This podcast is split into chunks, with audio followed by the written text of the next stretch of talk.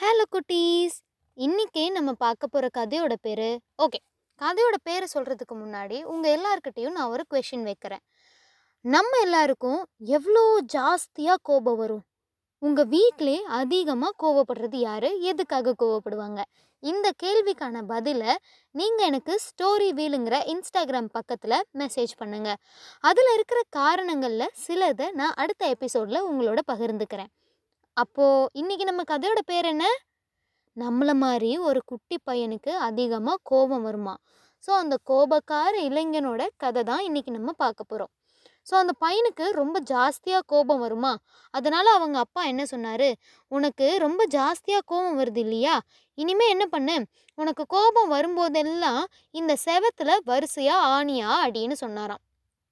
முதல் நாள் அந்த பையன் அந்த செவத்தில் பதினஞ்சு ஆணி அடிக்கிறான். ரெண்டாவது நாள் அது அப்படியே பாதி ஆகுது. ஏழு ஆணி தான் அடிக்கிறான். அதே மாதிரி மூணாவது நாள் ஒரு மூணு ஆணி அடிச்சிருப்பான். நாலாவது நாள் ஒரே ஒரு ஆணி தான் அடிக்கிறான். அஞ்சாவது நாள் அவன் ஆணியே அடிக்கலை.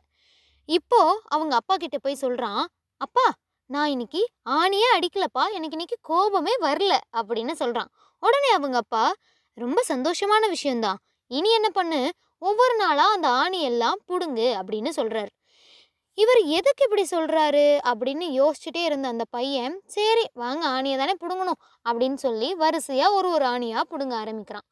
மூணு நாள் கழித்து அவங்க அப்பா கிட்ட போய் இருந்த எல்லா ஆணியையும் பிடுங்கிட்டேன்ப்பா அப்படின்னு சொல்கிறான் உடனே அவங்க அப்பாட்ட சொல்கிறான் ஆணியெல்லாம் பிடுங்கிட்டேன்ப்பா எனக்கு இனிமேல் கோபமே வராது அப்படின்னு சொல்கிறான் அதுக்கு அவங்க அப்பா சொல்கிறாரு ரொம்ப கரெக்ட் உனக்கு இனிமேல் கோபம் வராது. ஆனால் நீ ஆணி அடித்த ஆணியையும் எடுத்துட்ட. ஆனால் இந்த ஆணியை நீ அடித்ததுனால அந்த செவத்தில் இத்தனை ஓட்டை இருக்கே அந்த ஓட்டையெல்லாம் என்ன பண்ண முடியும் சொல்லு?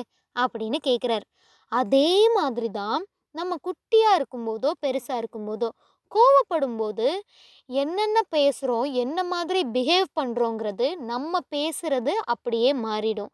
ஆனால் அதை கேட்குறவங்க அதை நம்மக்கிட்ட இருந்து அனுபவிக்கிறவங்களுக்கு எவ்வளோ வழி இருக்கும் இல்லையா? அந்த மாதிரி தான் இந்த செவத்தில் அடித்த ஓட்டை மாதிரி தான் நீ கோவப்படும் போது உன் ஆப்போசிட்டில் இருக்கவங்களுக்கு வலிக்கும். அதுக்கப்புறம் அந்த ஓட்டையை நம்மளால் எவ்வளோதான் சிமெண்ட் பூசினாலும் அது பழைய செவர் ஆக்க முடியாது இல்லையா?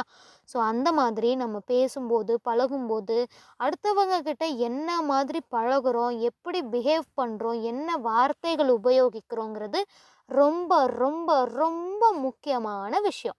அண்ட் இது வந்து ஒரு நல்ல மாரல் ஸ்டோரி மாதிரி தான் இருக்கும்.